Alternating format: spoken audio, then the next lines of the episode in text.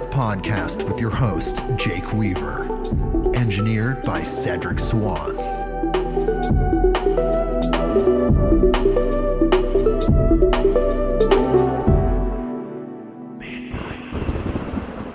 Hey, everybody, we are back with another episode of Midnight on Earth. I'm your host, Jake Weaver, and we are here to bring you more knowledge, more lights, and more love. Well, how about all three? We have incredible guests today. Mike Ricksecker is here. He's written several books, but we're going to be talking about his most recent book, Alaska's Mysterious Triangle. It's going to be incredible. But first, I need you to do something for me. Go to BlueCobraCBD.com. That's BlueCobraCBD.com, and there you will find the highest quality CBD oil ever created on Earth. This oil is unlike anything you will find on the market, period, in relation to CBD products. And the reason that is because the extraction method used to extract the CBD from the hemp is a proprietary method called the HIT extraction method.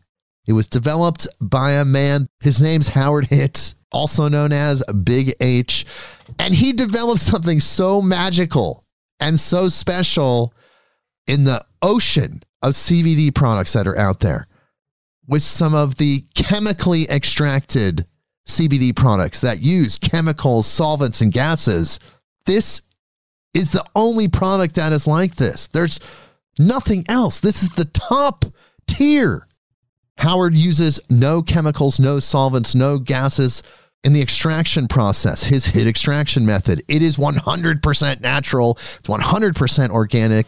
The hemp used is 100% organic, Oregon-grown hemp. He has the King Cobra, which is the maximum strength, Little King Cobra, which is regular strength, and for animals is Wild Thing. And you give that to your pets. It's CBD for pets. Contact him at bluecobracbd@gmail.com. He'll tell you all about it. It can be shipped internationally and to other places, but check your country's laws before talking to Howard about this. And he's available, totally available, at his website, which is, again, bluecobracbd.com. Everyone, go there, get a bottle, report to me, bluecobracbd.com. And lastly, one more thing. Follow me on Instagram at midnight_on_earth. That is the address. You can follow us there. Apple Podcasts, Google Podcasts, Spotify, wherever you go to get your podcast, click that button that connects us so you know when people like Mike Ricksecker is going to be on. You know about what we're doing instantly. You get those notifications. And most importantly, tell a friend, tell someone that you know that loves these type of podcasts, that would like to learn more about just this strange, mysterious world that we live in. Bring them here. You know them. MidnightOnEarth.com. Okay, well, we are here with Mike Ricksecker. We're going to talk to him in just a second. I'm going to read his bio. Here we go. Mike Ricksecker is the author of the Amazon best-selling A Walk in the Shadows, A Complete Guide to Shadow People, 8 historic paranormal books, and the esoteric tome that we're going to talk about today, Alaska's Mysterious Triangle. He has appeared on multiple television shows and programs as a paranormal historian, including Travel Channel's The Alaska Triangle, History Channel's Ancient Aliens, Discovery Plus's Fright Club, Animal Planet's The Haunted, Bio Channel's My Ghost Story, and more. Mike also produces his own internet supernatural-based shows on the Haunted Road Media YouTube channel and is the producer and director of the docuseries The Shadow Dimension, available on several streaming platforms. On Tuesday and Wednesday nights, he hosts the Edge of the Rabbit Hole live stream show and the Connecting the Universe interactive class, respectively. Haunted Road Media is also his own paranormal and supernatural book publishing and video production company, representing a number of paranormal authors, winning the award for excellent media in the paranormal field at the 2019 Shockfest Film Festival. Mike's historic paranormal articles have been published in the Baltimore Sun, Paranormal Underground magazine, and he previously wrote an Oklahoma City paranormal column for Examiner.com. His work has also been featured in the Oklahoman, the Frederick News Post, Marshall University's The Parthenon, and Louisiana State University's Civil War Book Review. He now hosts many of these articles along with the informational videos and learning courses on the Connected Universe Portal website. A native of Cleveland, Ohio, Mike is a U.S. Air Force veteran with a degree in simulation programming. Interesting. And is an avid baseball fan. And he is here with us now. Mike, how are you doing today? Thank you for joining us. Doing pretty well, Jake. Thanks for having me today. We're going to talk about Alaska's Mysterious Triangle, but really, this book touches on a lot of things. It's not just the triangle. It talks about a lot of mysterious paranormal things. So as a human, when did you start to open up to these type of topics? When did these things start to interest you in your development? Yeah, I mean, it started at a really early age. Like a lot of people, I had experiences. My first significant one, I may have had some younger, but hard to know. But my first significant paranormal experience, I was about 8 years old, woke up in the middle of the night, and there was this tall, dark figure standing in the corner of my bedroom. I was very frightened at the time. You know, this is what we would typically call a shadow person or shadow figure, but had no idea at the time that's what you called it. You know, I just thought there was an intruder in the house. Somebody had broken in, and it was about to kill me. Oh my God. It was about what you think at that age. Fortunately, I'm still alive to tell the tale, which is great. Thankfully. Yeah, thankfully. But, you know, it did get physical with me. Really? You know, it did. I was trying to scream. My mouth opened up. Nothing came out because I was just too terrified, too frightened. I'm just a little kid. It approached the bed. It leaned over, and I'm staring up in this blank black face. There's nothing there. No eyes, no nose, no mouth. Nothing there. It then grabbed me by the wrists, crossed my arms across my body, and it ran off down the hall, of all places, into a closet. So I finally found my voice, found my legs, ran off to my parents' bedroom, screaming about what had happened. Now, they're trying to calm me down, console me. They're nice, kind parents. Trying to tell me that I just had a bad dream, but I had been awake for this whole thing. Would never have called that a haunted house. It was really like a one-off at that particular house, but that was my first significant experience. I had several more growing up.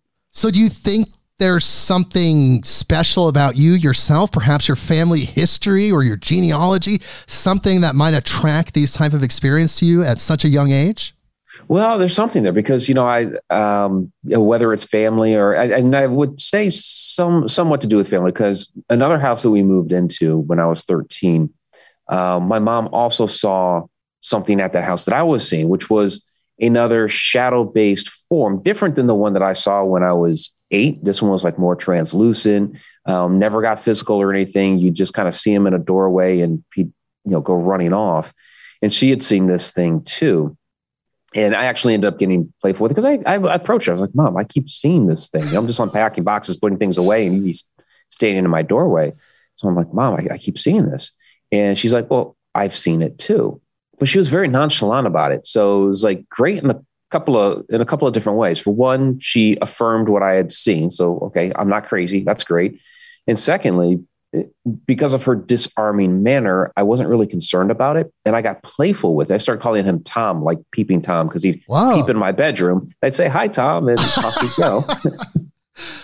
Wow, interesting. So this is a different location, totally different parameters. And yet here you are having a supernatural experience, way different entity, different frequency, very benevolent. But here you are having this. So this is something you're attracting personally, you think?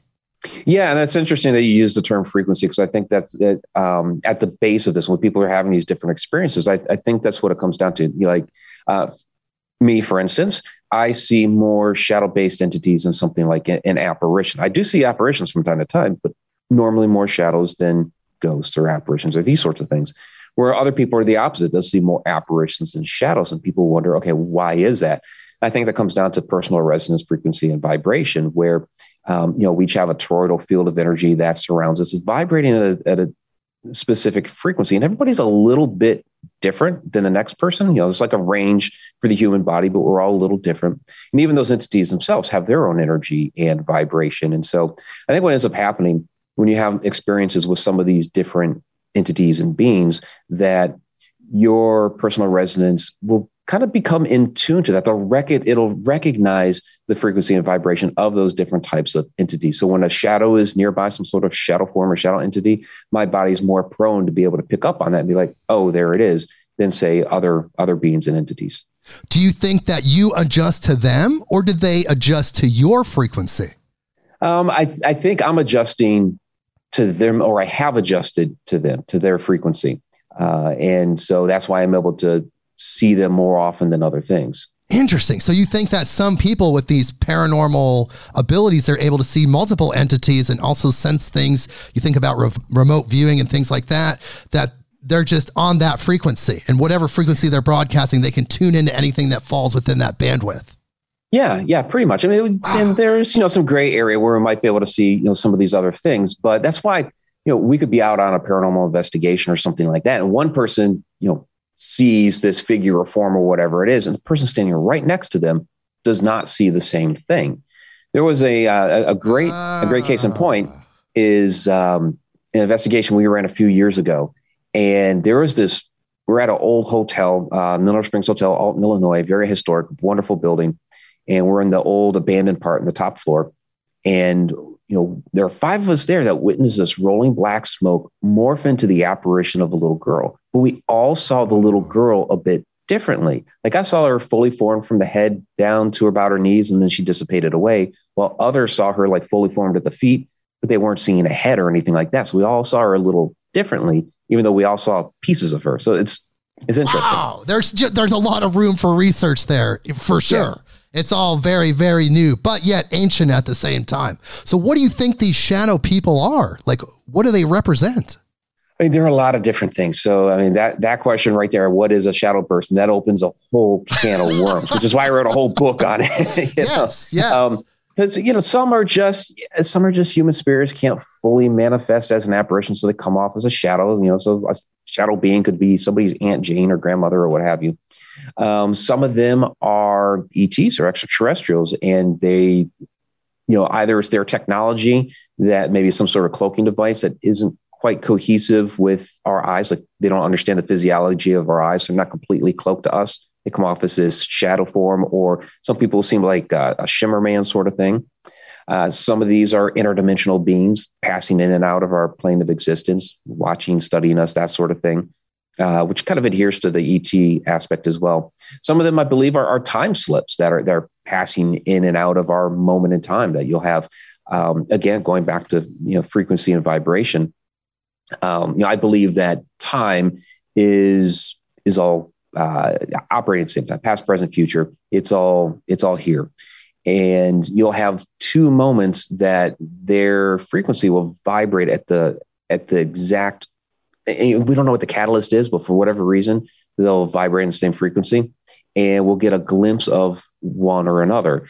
And so you hear these reports of people, witnessing people from another point in time. They're looking at them as if they're the ghost or the shadow or something like that. So, so some of these shadows are those, or astral projections. We never really think of, people know how to astral project and put their consciousness and their energy into another, place on the planet or another place in the solar system. But I don't think we ever ask ourselves, what does that look like on the other side? I think most people think, we're just invisible, but, I think sometimes not. We're putting our energy out there. So there may be some sort of manifestation on the other side that's coming off as a shadow or some sort of incorporeal form or something like that. wow, it's really interesting that it shows up as all these different definitions, because most people would very much generalize it. And then, of course, then they put it through a religious filter and they say demons or dark spirits or entities. But you're saying it could be a plethora of things, some nefarious and some very good and very positive. Yeah, absolutely. Yeah, sure. There are. I get very simplistic about that word. I'll say, you know, think about human beings, to think about regular people. Some people are good. Some people are bad.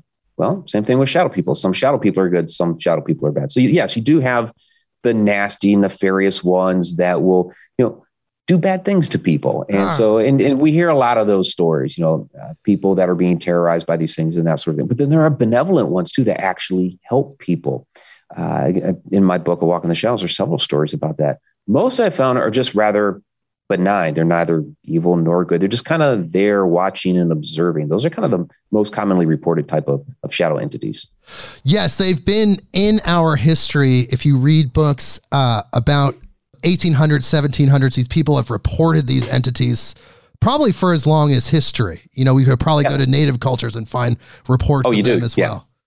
Yeah, you do. Absolutely. You can take it back as far as ancient Sumer or ancient Egypt, where they talked about, you know, the 7 different parts of the soul. And one of those parts was the shadow, the Kabit, which roamed around here on earth after the body passed away. And the other parts of the soul would go on to the afterlife, to the constellation of Orion. You see similar type concepts in like Native American cultures, where, you know, they also talk about multiple parts of the soul, and one of those being the shadow, and again, roaming around here on earth. So you see all these cultures from around the world having these similar ideas and concepts about this shadow. Ah, it's mind-blowing. It's really mind-blowing.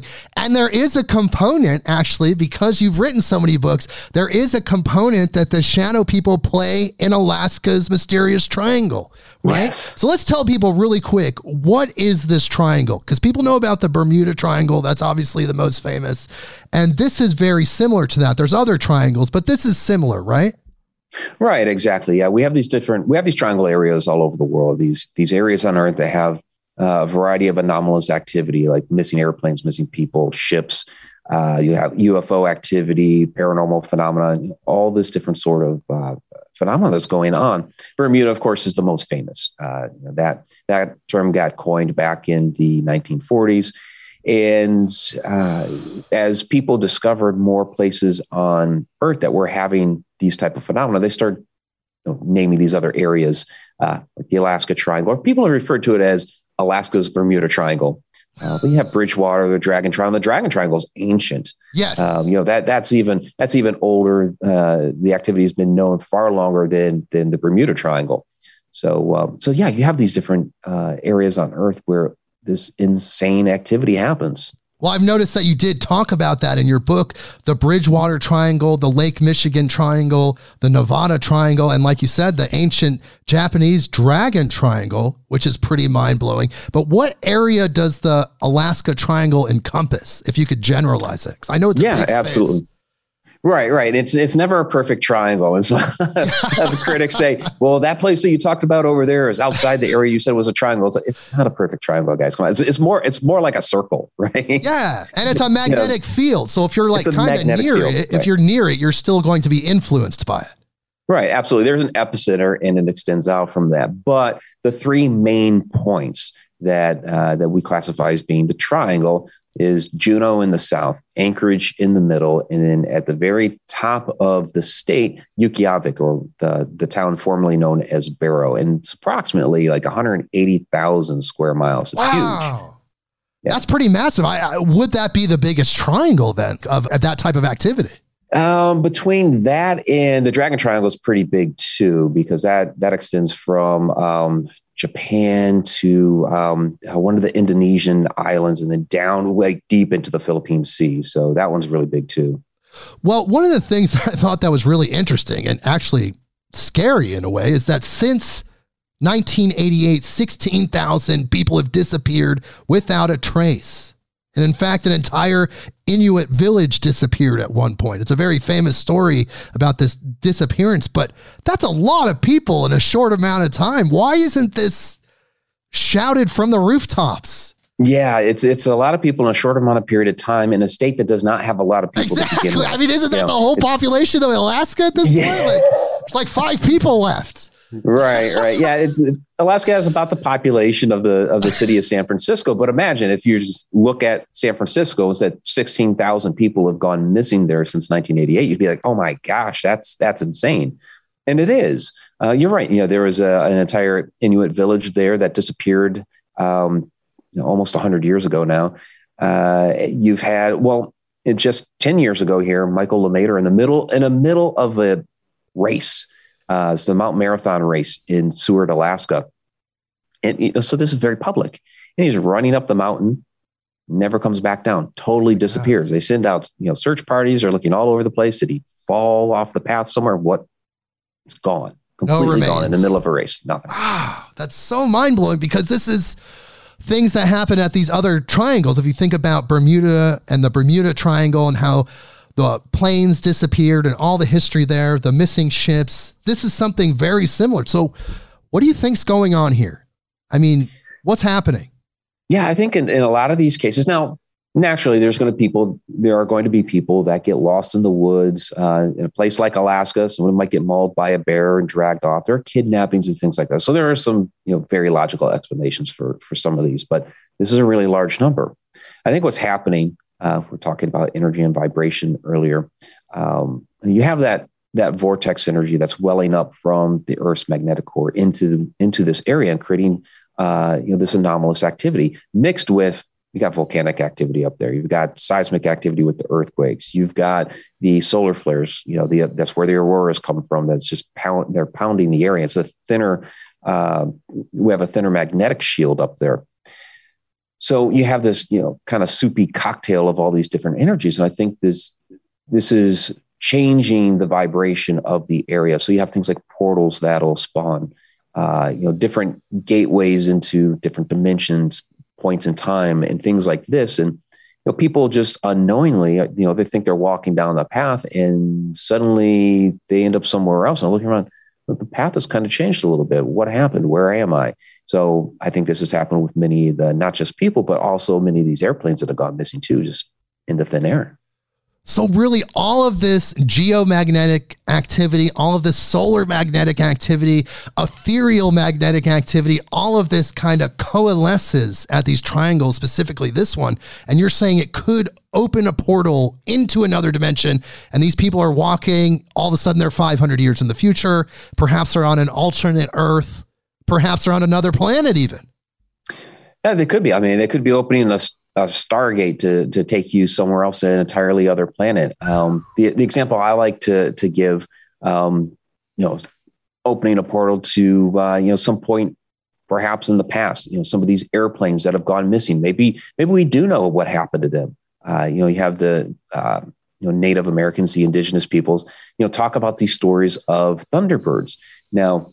A lot of the ancient astronaut theorists and try to relate these to alien aircraft and things like that, perhaps it's some of these aircraft that have gone missing. They disappear through a portal, end up 500, 600, 700 years in the past. An indigenous person at that point in time is going to have no context, nothing whatsoever about airplanes, but what they see in the sky, they're going to relate to a bird, and airplanes are very loud. Yes. So you might have, these might be some of these Thunderbird sightings. Yes. You think about those World War I, II airplanes and their loud, thunderous engines, and your only context of a flying object is a bird, and it's a thundering bird. I can totally see how that could be construed that way. So what is a difference then between a vortex and a portal? Okay. So the vortex, excuse me, is that energy field that is coming up out of the Earth's magnetic core. A lot of times it's swirling, in some sort of funnel. And basically it's that spawns off the portal. So the vortex is the energy and the portal is the gateway or doorway that is created by the vortex. The vortex can create a lot of different things. The portal is just one thing that it could possibly create. The vortex would also affect consciousness. It'll affect the land around the area as it passes through like different metals and minerals and things like that in the earth. It'll create all kinds of different fields and have a variety of different effects on the land. Yes, I've been to a few vortexes myself in Sedona. And then also here in Oregon, we have a vortex, the Oregon vortex. It's not as cool as the Sedona ones, but yeah, you feel that energy. And there's something going on there. I mean, and you're saying as this energy amplifies, it could create some sort of distortion field, which then opens up that portal. Yeah, it can even affect the weather. A lot of these cases that we look into, people are getting the crazy compasses. The compasses are, off the charts. What in the world's going on? And then all of a sudden a storm kicks up out of nowhere. That's Flight 19 down to the Bermuda Triangle. That's exactly what happened to them. Right. They'd made a turn northward, their second leg of the journey. All of a sudden the compasses are, just operating in a bizarre fashion. And right after that happened, here comes this storm out of nowhere. In Alaska, we have the story of the Princess Sophia, which is very, very tragic accident with a ship in 1918. It was a passenger vessel. Over 350 people died. And it was one of those cases where, this captain of the ship, he'd run up and down the coast for years. He'd done this hundreds of times. He knew exactly where to travel down the Lynn Canal. And yet somehow he ends up in the middle of the canal on top of the Vanderbilt Reef. What in the world happened here? Well, there was a large storm that had kicked up. The line of sight was not visible. They have to use their instrumentation. And it's believed that their instrumentation at that time was acting haywire. So again, you have this combination of storm and compass that is, storm out of nowhere, and the compass readings are just bizarre. And they ended up, unfortunately, on this reef and perished. Yes, I actually didn't know that story until I read that in your book. It's very tragic, but it also points to the fact that it's not just an aerial phenomenon. It's not just planes. It's people on the ground. It's people in the water. It's everything that's within this magnetic bubble, you could say. Yeah, and that's a great way to put it. It's a magnetic bubble. And, since it is coming out of the earth and extending into the waters, into the air. How do you avoid that? You don't. Right. It's just really the entire space. And in your book, you pointed out that the U.S. government even acknowledged the magnetic anomalies of Alaska. They did their own studies and found all different kinds of strange things. Yeah, it's really interesting, because a lot of times people, when we talk about these things, they'll say, well, that's just pseudoscience, et cetera, et cetera. It's like, no. 1965, U.S. Department of the Interior surveyed, it was only a sixth of the state, because, the state's massive and people don't really realize it. And a lot of it's wilderness. The size of Texas. Yeah, a lot of it's wilderness, very, very remote. So it's really far out there. So they surveyed 100,000 square miles of a state that's over 600,000 square miles in size. And what they discovered were what they called 5 different magnetic characters. And several of these characteristics they described as negative anomalies. So they're recognizing right there that, there are some very, very unusual things with the magnetic properties of Alaska. So when they recorded that, though, what did they do with that information? They just stored it and they didn't follow up on it anymore after that? No, they built HAARP. Wow. That's an interesting correct. I think that's why they built HAARP up there. Yeah. And when did they build HAARP? I don't remember off the top of my head. Yeah, HAARP was 1993, but they would have had those plans being formulated for quite a while. Right. But you hear, different stories about different secret military bases and things like that up there in Alaska. I mean, I was in the military, stationed 3 years up there, and there's all kinds of secrets and places that are hidden up there. So we don't know specifically everything that they were up to, but you hear secret bases at Mount Hayes or Mount Denali, formerly Mount McKinley. So they could have been tapping into things there as well. And I believe HAARP was specifically built up there to, well, for a couple different reasons. One, because you have those strange magnetic anomalies there. We're talking about the vortex energy being able to change the weather. There's a lot of different theories and ideas about how HAARP could have changed the weather. They did admit to creating an artificial aurora back in, it was like 2005, 2006. Right. So they could definitely affect the atmosphere. I mean, part of HAARP was to study the ionosphere, and they were projecting these different low frequency waves into the ionosphere. And it's the bounce back from that, the ultra low frequency waves that bounce back to the earth that could affect people's moods. So that's where you get into the idea of, okay, is this also being used for perhaps mind control sort of technology?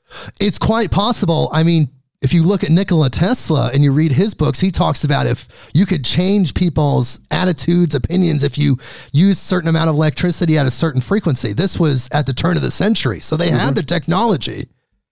They probably. Oh, yeah, absolutely. And I think, where people kind of, shake their heads or say, I don't believe that sort of thing is, when you specifically say mind control, because when people think of mind control, it's like, okay, you're taking over a person's brain and telling them to, go take out that person or go rob a bank or go drive off a cliff, that sort of thing. It's not specific mind control like that. It's not like, okay, go do this specific task. It's mind control in the sense that you're creating a mood within the person. So yeah, those electrical fields will create a certain mood within your, affecting your energy. So it might make you more depressed. It might make you more anxious. It might make you angry, that sort of thing. And then whatever you do, but it's affecting your temperament. How do you feel based on that about all the various devices that we have, the Wi-Fi, the Bluetooth, all of these places where you go and you turn on your Bluetooth and there's like 90 different signals coming in? Do you think that that's affecting us on a general sense? To a degree, sure. I mean, those are all, different energy waves that are interacting with our body. And so, if you look at it, I don't know if it's still in some of the modern, literature that comes with cell phones, but if you look at some of the older ones, it'll tell you, don't hold it up to your head. It's like, well, that's what you do with a phone. No, it says that in the new manuals. It says in the new ones too. Okay, Androids. So it still does. Yeah. Yes, all of the new modern phones, it says, please don't put it to your head. Like, okay, I'm a big fan of the speakerphone personally. Yeah. So yeah, all that stuff is going to affect you for sure. Yeah, yeah. But about Alaska's Triangle, there was a huge incident in 1972 that was undeniable because some state and federal representatives disappeared. Can you tell us about that a little bit? Yeah, it was a Cessna airplane carrying House Majority Leader Hale Boggs, Alaska Representative Nick Begich, the aide Russell Brown, and then the pilot Don Johns. Took off from Anchorage, headed toward Juneau, going through the Portage Pass, completely disappeared. Nothing was ever found. 50 years later, still nothing has ever been found of that airplane. Just again, another one that vanished into thin air. It was the largest search and rescue mission to that point in time in U.S. history. Nothing found. They utilized spy planes in the area. Nothing found. It's totally bizarre. Here is a high profile case. Right. Nothing. Absolutely nothing. Something is going on up there. There has to be some sort of anomaly which is creating these disappearances. Something big is going on there. Can you tell us a few of the other stories? I know a lot of these stories are detailed in your book, so everyone, right, if you want all of the stories, definitely check out that book. But can you tell us a couple more, especially some older ones maybe? Yeah. The Douglas Skymaster in 1950, that was January. It was, even though it was colder, it was still a nice day, and taken off from Elmendorf Air Force Base, crossed over into Yukon Territory, and then never heard from again as they got near about the snag area into Yukon Territory. Thousands of people were put into action. The United States and Canada were about to launch into some different exercises, play some different war games. So they had all this personnel at the ready. So they just told them, okay, instead of doing our exercises, you guys are going to go try to find this plane. Again, nothing was ever found. And, what's bizarre is a couple of weeks later, there was a smaller plane that went down in the area, and they found that, boom, right away. But this huge Douglas Skymaster plane, they never found a single thing. And there's a lot of different speculation as to what happened. This is one of those that I point to, could this be possibly be a Thunderbird? Because it's a big, large, World War II style airplane, very loud. Did it go through a portal? But other people speculate that there was some sort of extraterrestrial UFO involvement because of the UFO sightings that occurred around that time. There's, very significant ones a couple of days beforehand around Kodiak, which is just south of Anchorage, Kodiak Island. There was a Navy pilot who saw several lights in the sky around 2 a.m. that morning. Then several personnel on one of the Navy ships in the area saw one said it was like an exhaust. They saw a glow from exhaust. Another person said it was like a large orange, ball of light sort of thing. Navy pilots saw it again. They caught this thing on radar. So there's a lot going on within several hours. It was like from 2 to 4 a.m. that this was going on. Just a couple of days before the Douglas Skymaster went missing. A couple of days later, after it went missing, there were more UFO sightings there around Elmendorf. So a lot of activity going on at this one point in time. Interesting. So there is a UFO component to all this. Of course there is. How could there not be? But I do want to touch on, again, I let this slip by and I shouldn't have. Hale Boggs was a person that at the time was against the Warren Commission, which had been released as the definitive final answer in the JFK assassination. And he was the one holdout. I did not want to gloss over that. He was the one holdout that was saying, no, none of this makes sense. The testimonies were ridiculous. And then that is the plane that he was on that vanished. Yeah, he dissented against the Warren Commission, which, of course, was not a popular move. At that time. So he definitely had his enemies in Washington. And so there definitely are conspiracy theories that, that he was taken out. So some years back, there was an individual who came forward and his testimony was looked into a little bit by the FBI, even though they kind of closed it. But he was this person of interest that came forward. He was getting older, and he wanted to confess about a number of different crimes around the Anchorage, Alaska area. One of those happened to be involved with the Hale Boggs and Nick Begich disappearance. And what he said was that he was contacted, and everything's redacted. You don't see any names. But he said he was contacted by an individual. Pick up this briefcase. Put the briefcase on the plane. This is the plane that happened to be carrying them, and it goes off. And he was told years later that briefcase he put on there, and he asked no questions. He's just paid, put the briefcase on there, walk away. Okay, got paid. And he was told years later that actually had explosives on it. The FBI kind of just, they closed it. They didn't explore it because to them, if there was an explosion, they would have found pieces of the plane all over the Portage Pass, and still nothing has ever been found. And they're like, it's been decades, and other planes have gone down in the area, and we have still never found one shred of evidence of that Boggs-Begich plane. But still, it leaves you wondering in the back of your mind, but what if it wasn't? They just haven't found the spot yet. It's really, it's hard to say because it's maybe he was saved. Maybe it was going to explode and somehow he vibrated into another dimension, or the extraterrestrials actually saved him and now he's living somewhere else. Maybe. It's all speculation. It is. Speaking of speculation, you said that time travel may also be a factor in these triangle experiences, specifically the Alaska Triangle. Tell me about time travel, and also I really want you to tell me about your stacked photograph theory for time travel. Yeah, stacked time theory. So basically the idea that, time is a human invention. It's something that we've used to describe our reality. We kind of see moment to moment, that sort of thing. It helps us to keep track of the seasons, when to plant crops, get to work on time, that sort of thing. But I believe, and this is something that, it's funny.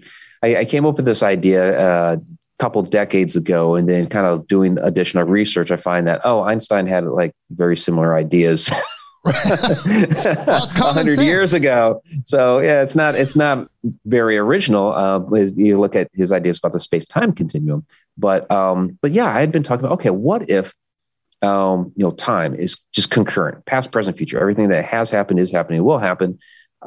Just take like where you're sitting right now, everything's there. We just can't see it. We're kind of bound and trapped in our particular moment for the most part. But every once in a while, we kind of alluded to it earlier.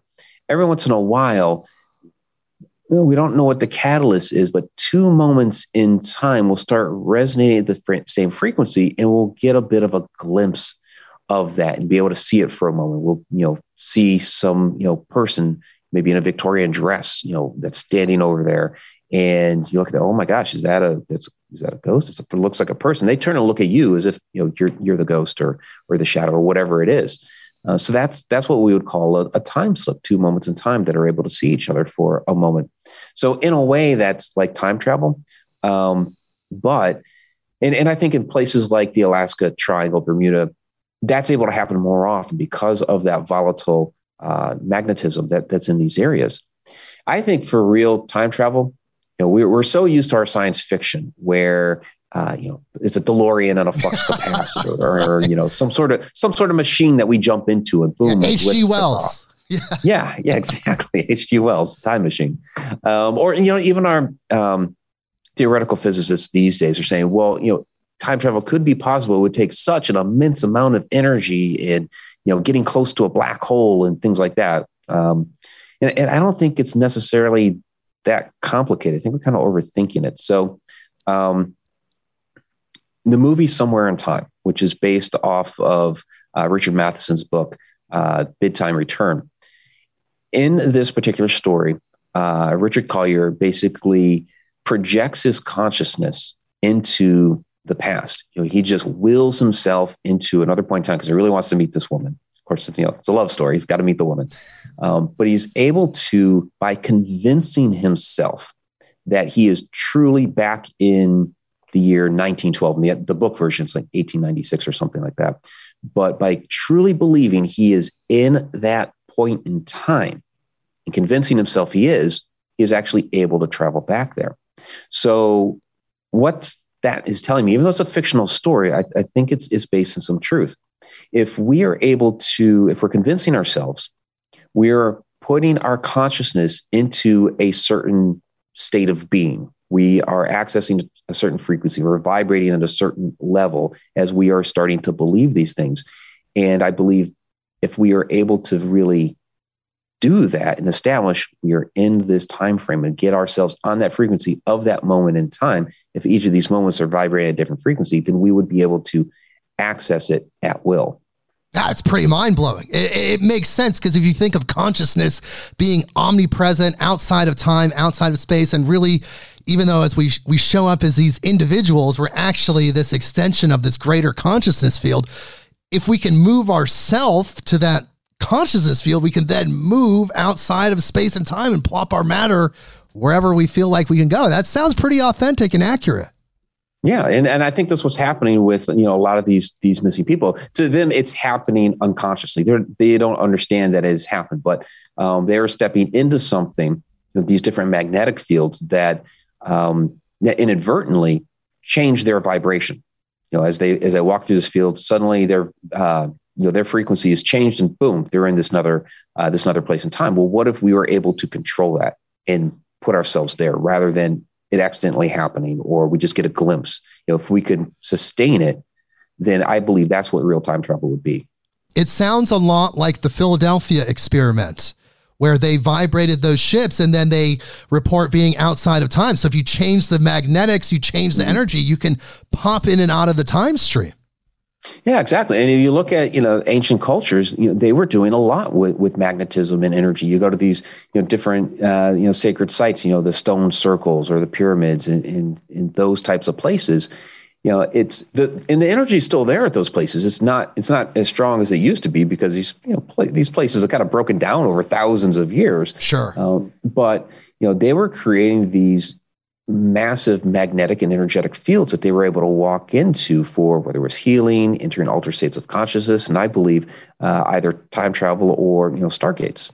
Wow. Well, we have a huge hidden history, that's for sure. I mean, you delve into any of these topics and the authors and various speakers on these subjects, and that there's a lot more going on, and something was lost over time. It seems that we've devolved, but we're re-evolving. It's coming back to form. Oh, absolutely. And it's funny because, a lot of the, traditionalists or mainstream, when we talk about, these ancient cultures have high technology, and they kind of laugh and scoff at it. We're not talking, they had laptop computers and cell phones. It was a different type of technology. We obviously, lost knowledge because, so many of these ancient structures we can't build today. Right. We just don't even, we are doing everything, Newtonian style machinery, all that. And we don't have cranes that could possibly pick up some of these blocks. So they had some sort of technology that they had created and established to be able to do these different things. It's just, you could absolutely classify it as a high technology. It's, better than ours in many cases. It's just not what we traditionally think of as technology, like, the camera that's in front of me or the computer that's sitting here. Right. It seems like ancient cultures seem to incorporate the spiritual element or even the multidimensional element to use consciousness as technology or have some sort of technology that was beyond three-dimensional space. Yeah, absolutely. They definitely utilize more consciousness. Some of the different, I guess, elixirs, for lack of a better term, that they would utilize to enter into some of these different states of consciousness. But they also, they had, electric energy. They use it for different things, using the quartz crystals or the granite, which, also have, to create that piezoelectric electricity. And we just don't understand quite how they used it. We know that they did, though. Interesting. Yes, there is evidence. There's plenty of evidence. But in these magnetic fields, though, that are generated by these triangles, there's reports that creatures have come through these portals. You're thinking like Sasquatch, other cryptids. Tell me about that a little bit. Yeah, you have a lot of interesting stories about cryptids, a lot of Sasquatch, hairy man type stories up there in Alaska, which hairy man would be like another type of Sasquatch. Sure. It's like you have three different types of Sasquatch up there: hairy man, Bushman, and then traditional Sasquatch. All very related. You have these, the Kushtika, which is the half man, half otter, which is very much like a Wendigo type of a story, where these things would lure people out into the woods and they might attack and kill the person, or they might actually turn them into another Kushtika. So yeah, you have a lot of these different types of stories. The Lake Iliamna monster, which is like the Loch Ness monster of Alaska. So a lot of these different types of things are reported up there. Do you feel like personally that some of these creatures are kind of vibrating between dimensions, like they're here in our dimension for a while, and then they have the ability to shift their frequency and move to another place, almost like instinctively or just part of their genetic makeup?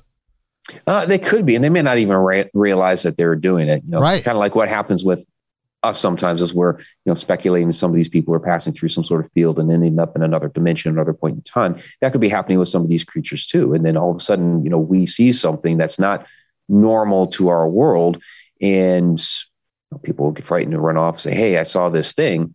And it could just end up after that moment or 3 minutes or whatever it is, just end up, basically syncing back up with its own world. Interesting. Wow. Like we said earlier, there's so much going on that we don't know yet. And a lot of it, I would say, has been hidden from us. So next question is, what has our government or the Canadian government, really just the world government in general, done to cover up these disappearances in the Alaskan Triangle? Because like we said earlier, 16,000 people, that's recorded. Maybe there's even more. So that seems like there is some kind of suppression of information. There's some kind of cover up happening to keep this from getting out more. What do you think about that?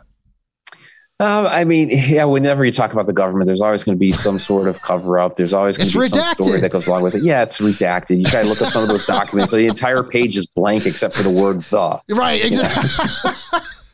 You know, it makes it really difficult, unfortunately. But, you know, but then you have other governments like, you know, Japan back in the early 1950s. They actually launched an investigation into the Dragon Triangle to try to figure out what was going on, because they had a lot of fishing boats, government vessels, things like this going into the area. And so they got a scientific team, 9 scientists. And then, of course, there was the crew on the ship, a little over 30 people. They sent them into the Dragon Triangle. Never heard from them again. There was a bunch of debris that washed up, totally gone. So the Japanese government said, yeah, that's a dangerous area. Don't go there anymore. So at least you had one government that was saying, yeah, we recognize it. Wow. So they didn't want to lose anybody else. But what about pretty out in the open things? You think of like Men in Black stories or stories where people are intimidated. Do we have any stories like that for the Alaska Triangle? You know, from Alaska, I'm trying to think of Men in Black stories in Alaska. I can't think of one off the top of my head. Or just like type that where government people will come and threaten you and intimidate you for some situation that happened. Maybe it's not UFOs, but maybe it's some experience. You know, the one up there that, you know, off the top of my head that I could think of would be like you know, the idea of the Black Triangle and the story behind that, where Doug Munchley, he was in the Army at the time, and he had seen, this is early 1990s. Okay. And he had seen a newscast about basically what had happened was China was doing some nuclear testing, and, you know, we knew this was going to happen. So the geologists got their seismographs and everything ready because they're going to measure the shock waves and everything. And when the shock waves hit that area, part of that report showed that, or part of those readings showed that there was this pyramidal structure under what was then known as Mount McKinley or Mount Denali, under that area. And, you know, Munchley thought this was very, very interesting. So, you know, he got in touch with family and friends, said, hey, you know, when they show this, this story again, you know, pay attention to it. This is pretty interesting. But it never aired again. And he didn't understand why. So he ended up going down to the news station and asking, hey, what happened to this story that aired last night? I'm interested in it. And they told him, well, we didn't air that story. Don't know what you're talking about. So he was really disappointed. They basically were shooing him off. And as he's about to walk out of the building, there was a junior staffer that pulled him aside and said, well, actually, we did air it, but there are some guys that showed up a few hours before you did and confiscated the tapes. So this whole idea of the Black Triangle Black Pyramid or Dark Pyramid up there is really elusive, because you have stories like that. And there are other people that have come forward about, you know, with some details about the Black Pyramid up there. I have heard about that. Yeah. But all the stories are purely anecdotal. There's nothing you can point at and say, you know, there's a structure right there. And because that's what happens. You think about the Great Pyramid of Giza, and we have all these different theories and ideas of what it was actually used for. And, you know, who knows who's right about it at this point. I have some ideas that I favor over than others, but there's a, you know, probably 10 different ideas out there of what the Great Pyramid was used for, but we can point at the pyramid and say, there it is. You can't do that with the Black Pyramid because it's underground. Right. So for the Alaska Triangle television show, for that particular story, they sent some guys out there in an airplane to kind of scout around the area. And they saw some abandoned human structures, like an abandoned road and a place that was obviously used for an airstrip and these sorts of things. So yeah, humans were out there doing something, but was it for the Black Pyramid? What, you know, was there a way to get down into the ground from there to, you know, to check this place out? No, don't know. Right. Somebody knows, but we don't know the general public. What do you think it would be? Let's say the Black Pyramid is real. It's underground. It's in Alaska. Just based on your own research and your own knowledge, what would you speculate something like that would be? Do you think it's a power plant, or what do you think? Well, and that's what, you know, people who, you know, believe that the Black Pyramid does exist, that's what they believe it is, that it was an ancient power plant, perhaps built by extraterrestrials, that powered not only the area there in Alaska, but was so powerful that it extended into Canada. So that would be pretty massive. Yeah, and it seemed probably to connect with the other pyramids that were out there, potentially being used as power stations to create a power grid. It's quite possible. It's possible, yeah. Especially I look at the Great Pyramid of Giza. I've been in it, and there's definitely a machine type of quality to it. You know, whether it very well could have been a power plant. And I like that idea with some different things like Hatshepsut's temple. There's just the base of a pyramid there now. There's a lot of ideas about Hatshepsut's temple being a stargate, and that small pyramid off to the side of it would have been the power plant for it, the power source for the thing. Whoa. Stuff like that makes sense to me. So, you know, when you start looking at different pyramids around the globe and you can start connecting them, so if the Black Pyramid exists, there's Giza. There are pyramidal shaped structures down in Antarctica that, I mean, they're just satellite imagery because nobody's been out there. It's very remote, but it looks like it's like you're looking straight down, and it's black in nature, by the way. It looks like you're looking straight down at the Great Pyramid of Giza, but there's snow all around it. It's in the Ellsworth Range down in Antarctica. So it's like, is that an ancient pyramid? So. Yeah, I saw that in your book. I thought the same thing. I was like, oh, look, that's actually a perfect pyramid. You know, you see these Bosnian pyramids that are kind of buried in roughage and trees, and some of these hidden Mayan pyramids that have yet to be uncovered. But this is pretty distinct, and it's in your book. You could see this pyramid. Yeah, it's perfect. And there are other structures there in Antarctica that look like walls. Or parts of ancient cities and things like that. And, you know, we know that Antarctica was not where it is now. You know, it is, the continent has moved. When they've done drilling, they have found ancient jungles buried under there. Right. And we also look at, you know, ancient maps like the Perry Reese map and a couple of others where they show Antarctica with plant life and animals and things like that right there on the map. So somebody had visited there at some point in time and had observed life. And so, you know, who was that civilization? Who were they? You know, what did they build? And so I think one of the things that's going on, one of the things that they're down there in Antarctica looking for is some of that ancient technology tied to, you know, the pyramids and some of these ancient structures where we don't know how they built them. Well, if there are buildings like that buried under the ice in Antarctica that nobody's touched for, you know, tens of thousands of years, possibly even longer, is that technology that was used to build them also buried there under the ice? And if it's something like anti-gravity technology or something like that, that's going to be very, very valuable to whoever finds it. Oh, definitely. I believe a lot of our hidden human history is under that ice because, like you said, there is that map. It shows clearly that it was a landmass. And I believe there's stories of flash frozen vegetation and also like woolly mammoths and similar animals that were just instantly frozen. So something happened very quickly, probably technological. But I have to ask you about your Great Pyramid experience.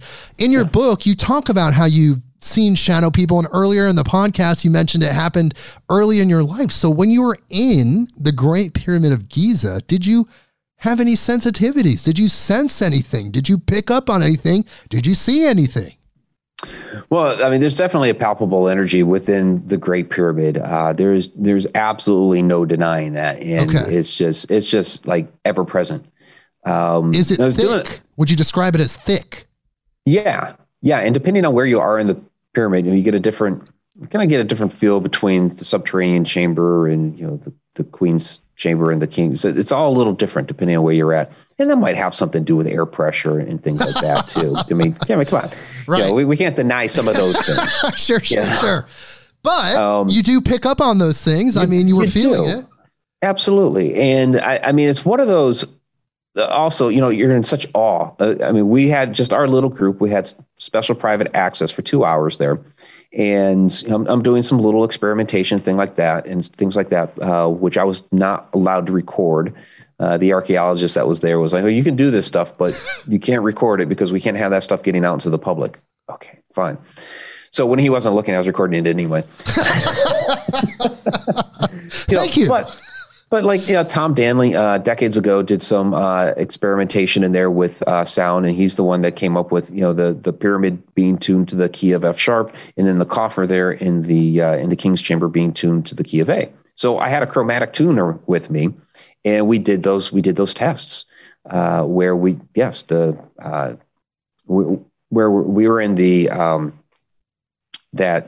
what the heck is it called? The antechamber. Okay. Between that's just before the King's Chamber, and we're doing some ohms, and sure enough, F sharp, boom, the whole, and you can feel it when you do that in there. We do some meditative chants. That whole thing just vibrates. That's when it gets really, really energetic. Boom, key of F sharp. Do the same thing in the coffer. Boom, it's an A. Okay, so we're confirming that experimentation. As far as Christopher Dunn's theory of the Giza power plant, there was, like I said, there's like a machine-like quality to it. In the Queen's Chamber, it has that niche in the one wall where traditionalists and mainstream try to tell you, well, there was probably some sort of idol or statue or something like that in there. So you look into the niche, and there's one of those little kind of tunnels that kind of goes off to the side of the pyramid. Human can't fit in; it's just one of those holes that kind of goes off. But the whole backside of that niche, the stone is blackened and vitrified. So something was placed in there that was so hot, it actually started melting the stone and burned it. And I think that hole was used as like some sort of exhaust for that. So some sort of machinery was in there melting that. Wow. And then the coffer, and I call it that, not a sarcophagus, because I don't believe anybody was buried there. When I was taking a look at that, now Muhammad Ibrahim was our tour guide. He's been, Native Egyptian. He's been doing tours there for over 20 years. He's in the pyramid all the time. I'm taking a look at the coffer, and just, it's got on the back side of it, these three holes that are set in the stone. And that backside is lower in height than the other three sides. And looking at that, it's like, okay, so something, yes, you could have slid a top of the, right into place there, and maybe, pinned it in with those, three holes. But this is different than other sarcophagi. And I'm showing this to Muhammad, there's like another little lip on the inside. And then again, that backside is lower than the rest of it. He's looking at that and he's like, I've been doing this for over 20 years. I never noticed that backside was actually lower than the rest. So the whole rest of the time, that was very early in the tour last year. The whole rest of the time, any place that we go that there's a sarcophagus, we're taking a look, and we end up at the Cairo Museum at the end of it. There's sarcophagi all over the place, and not a single one was constructed in the same manner as inside the Great Pyramid, which tells us the dynastic Egyptians did not build that inside the Great Pyramid. If none of their other sarcophagi match what's in there, that was not them. They did not construct that. Right off the bat, I was thinking perhaps if you were laying in that and it was slanted, perhaps it made the blood go to your head, perhaps amplifying some meditative qualities or psychic situations. Just speculation, of course, but that's fascinating. No, it's, and inside there, it's, perfect 90-degree angles, carved into this granite block. The traditionalists are trying to tell us that, oh, this was carved with copper tools. You can't carve granite with copper. It was funny, at the Cairo Museum, they have a sarcophagus that's there where you could see that they were cutting off the back side of it to make a lid out of it, probably. And, there's this, part of it's broken off, but then there's this line that goes into the stone and then stops. You shine a flashlight down in there and you see these circular marks. It looks like a circular saw, into the granite. And I show these photos to my dad. He's a machinist. He doesn't really know a whole lot about Egypt or anything like that, and a lot of these different topics that we talk about, but he's a tool and die maker by trade. He builds machines. That's what he did for a living until he retired. And so I'm showing it to him. I'm like, Dad, tell me what this is. And he's looking at it. He's like, well, it was made by a saw. Okay. Now, according to mainstream, they didn't have circular saws back then. So that's some sort of circular saw, top and bottom, that it would have been running through. Right. And I'm like, and he's looking at that. He's like, that's granite, isn't it? Like, yeah, that's granite. He's like, well, that'd be a diamond tip saw that they would have to use to cut that. Yeah, this is ancient technology here.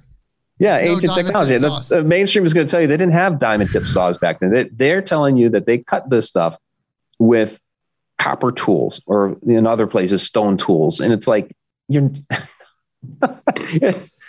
no. It's all mind blowing. And of course, we can't talk about the pyramids without bringing up the experiments. Maybe you don't know about this, by the legendary band, the Grateful Dead, who played in Egypt in 1978. Their sound person, I don't know if you know this or not, when they played their performance, routed a wireless microphone from the main chamber of the Great Pyramid. And it was supposed to broadcast a signal. It had power to broadcast a signal to the stage, and they were going to route that channel in with the instruments, but they could not get a signal out of there. But a lot of those guys, the guys from the Grateful Dead and the people that went on that expedition with them, have some amazing stories taking psychedelics there, of course, in that time, but also doing sound experiments. One of their sound engineers talks about how he brought equipment in and he created a vibratory tone, and he was able to see outlines of what he thought were ethereal beings that had Egyptian clothing and things like that, that somehow it may have created a time slip, like you were saying earlier, or some sort of situation. Were you aware of that at all? Not that one, but Freddie Silva tells kind of a similar story, not using Grateful Dead music, but where he and his group some years back, kind of like us, it was a small group and they had some access there, and they were in the King's Chamber and they were doing some meditative work, and all of a sudden the lights went out, but they kept doing their work, and they were kind of, doing like a little, I think it was like a slight chant or whatever it was, but it was auditory. And as they were doing this, there were these light beams that were coming out of the walls. So, fascinating stories. So there's something there, like some energy is within those walls, whether it's full beings or residual aspects of beings or just some intermediary situation. There's definitely something supernatural there. There's definitely something there. And with Freddie's story, they were interactive with them to at least a slight degree. So these were intelligent beings. Oh, my God. The mysteries never end, including the mysteries of Alaska's Mysterious Triangle. Which I will say, this book, it's a really cool book because it's not only about Alaska's Triangle, it touches on a bunch of other topics: remote viewing, UFO history, the history of giants. We talked about HAARP earlier. You get a little bit of history of HAARP. So if you check this book out, you're going to get a huge education if you haven't known about these topics before. Yeah, I try to give a smattering of a little bit of everything in there. So, there's so much that goes on in Alaska. You would need to write 1,000-page book and try to encompass it all. But, provide enough information to get the reader interested and allow them to do their own research as well. Sure. I have to admit, I was not as aware of the situation with Alaska and the Triangle. Of course, I knew about HAARP and the Inuit tribe, because that's very well known in UFO circles. Some people think they were abducted. It was a mass abduction, but just the triangle itself, I really had no idea about. Yeah. There's really a lot that goes on up there, and it still happens to this day. People just suddenly go missing. There are UFO sightings, shadow experiences, all kinds of paranormal activity. And you never know if that Bechimo ghost ship may show back up again. He kind of slips in and out of time. Right. Yes. There's the ghost ships as well. There's so much going on. And did you, when you were a part of the Alaskan Triangle TV show, did you have some revelations? Was there any new information that you gleaned from that experience?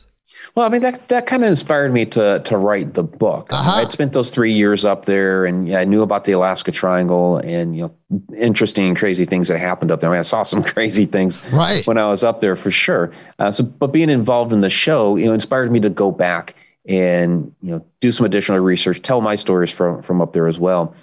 What was interesting, though, was it was really a shot in the dark. You know, we're talking about, you know, the energy of the triangle and, you know, the Earth's energy and things like that. Okay, let's try to find one of these telluric currents up there.